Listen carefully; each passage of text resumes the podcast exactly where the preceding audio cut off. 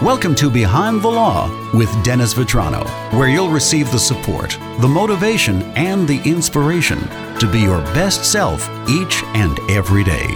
And now, here's your host, Dennis Vetrano. Time again for Behind the Law with Dennis Vetrano. Good to see you, Dennis. Good to see you, Joe. Last time we talked about your prized possession. Yes. Your, your car. Yeah, yeah. Somebody said to me, you know, well, for me, a car just doesn't do it.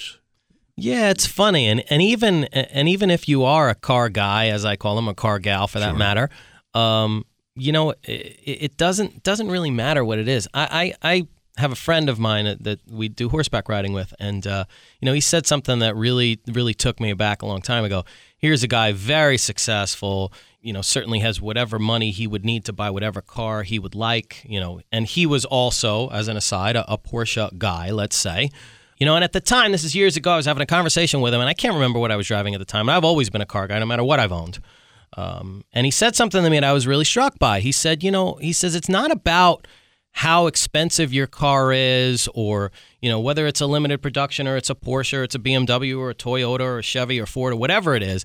He said, what matters is that you love it and that it puts a smile on your face. And I, you know, that really struck me because it really puts things into perspective. Uh, you know, how grounded, you know, how grounded he was and, and how impressed I was by that. Um, just to say, you know, it's not about what it costs. It's about, you know, just a love for something, a passion for something.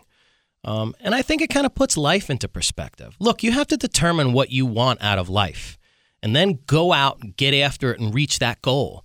For some people, it's just having free time to just explore and hike and and, and bike and just do the, the simple things.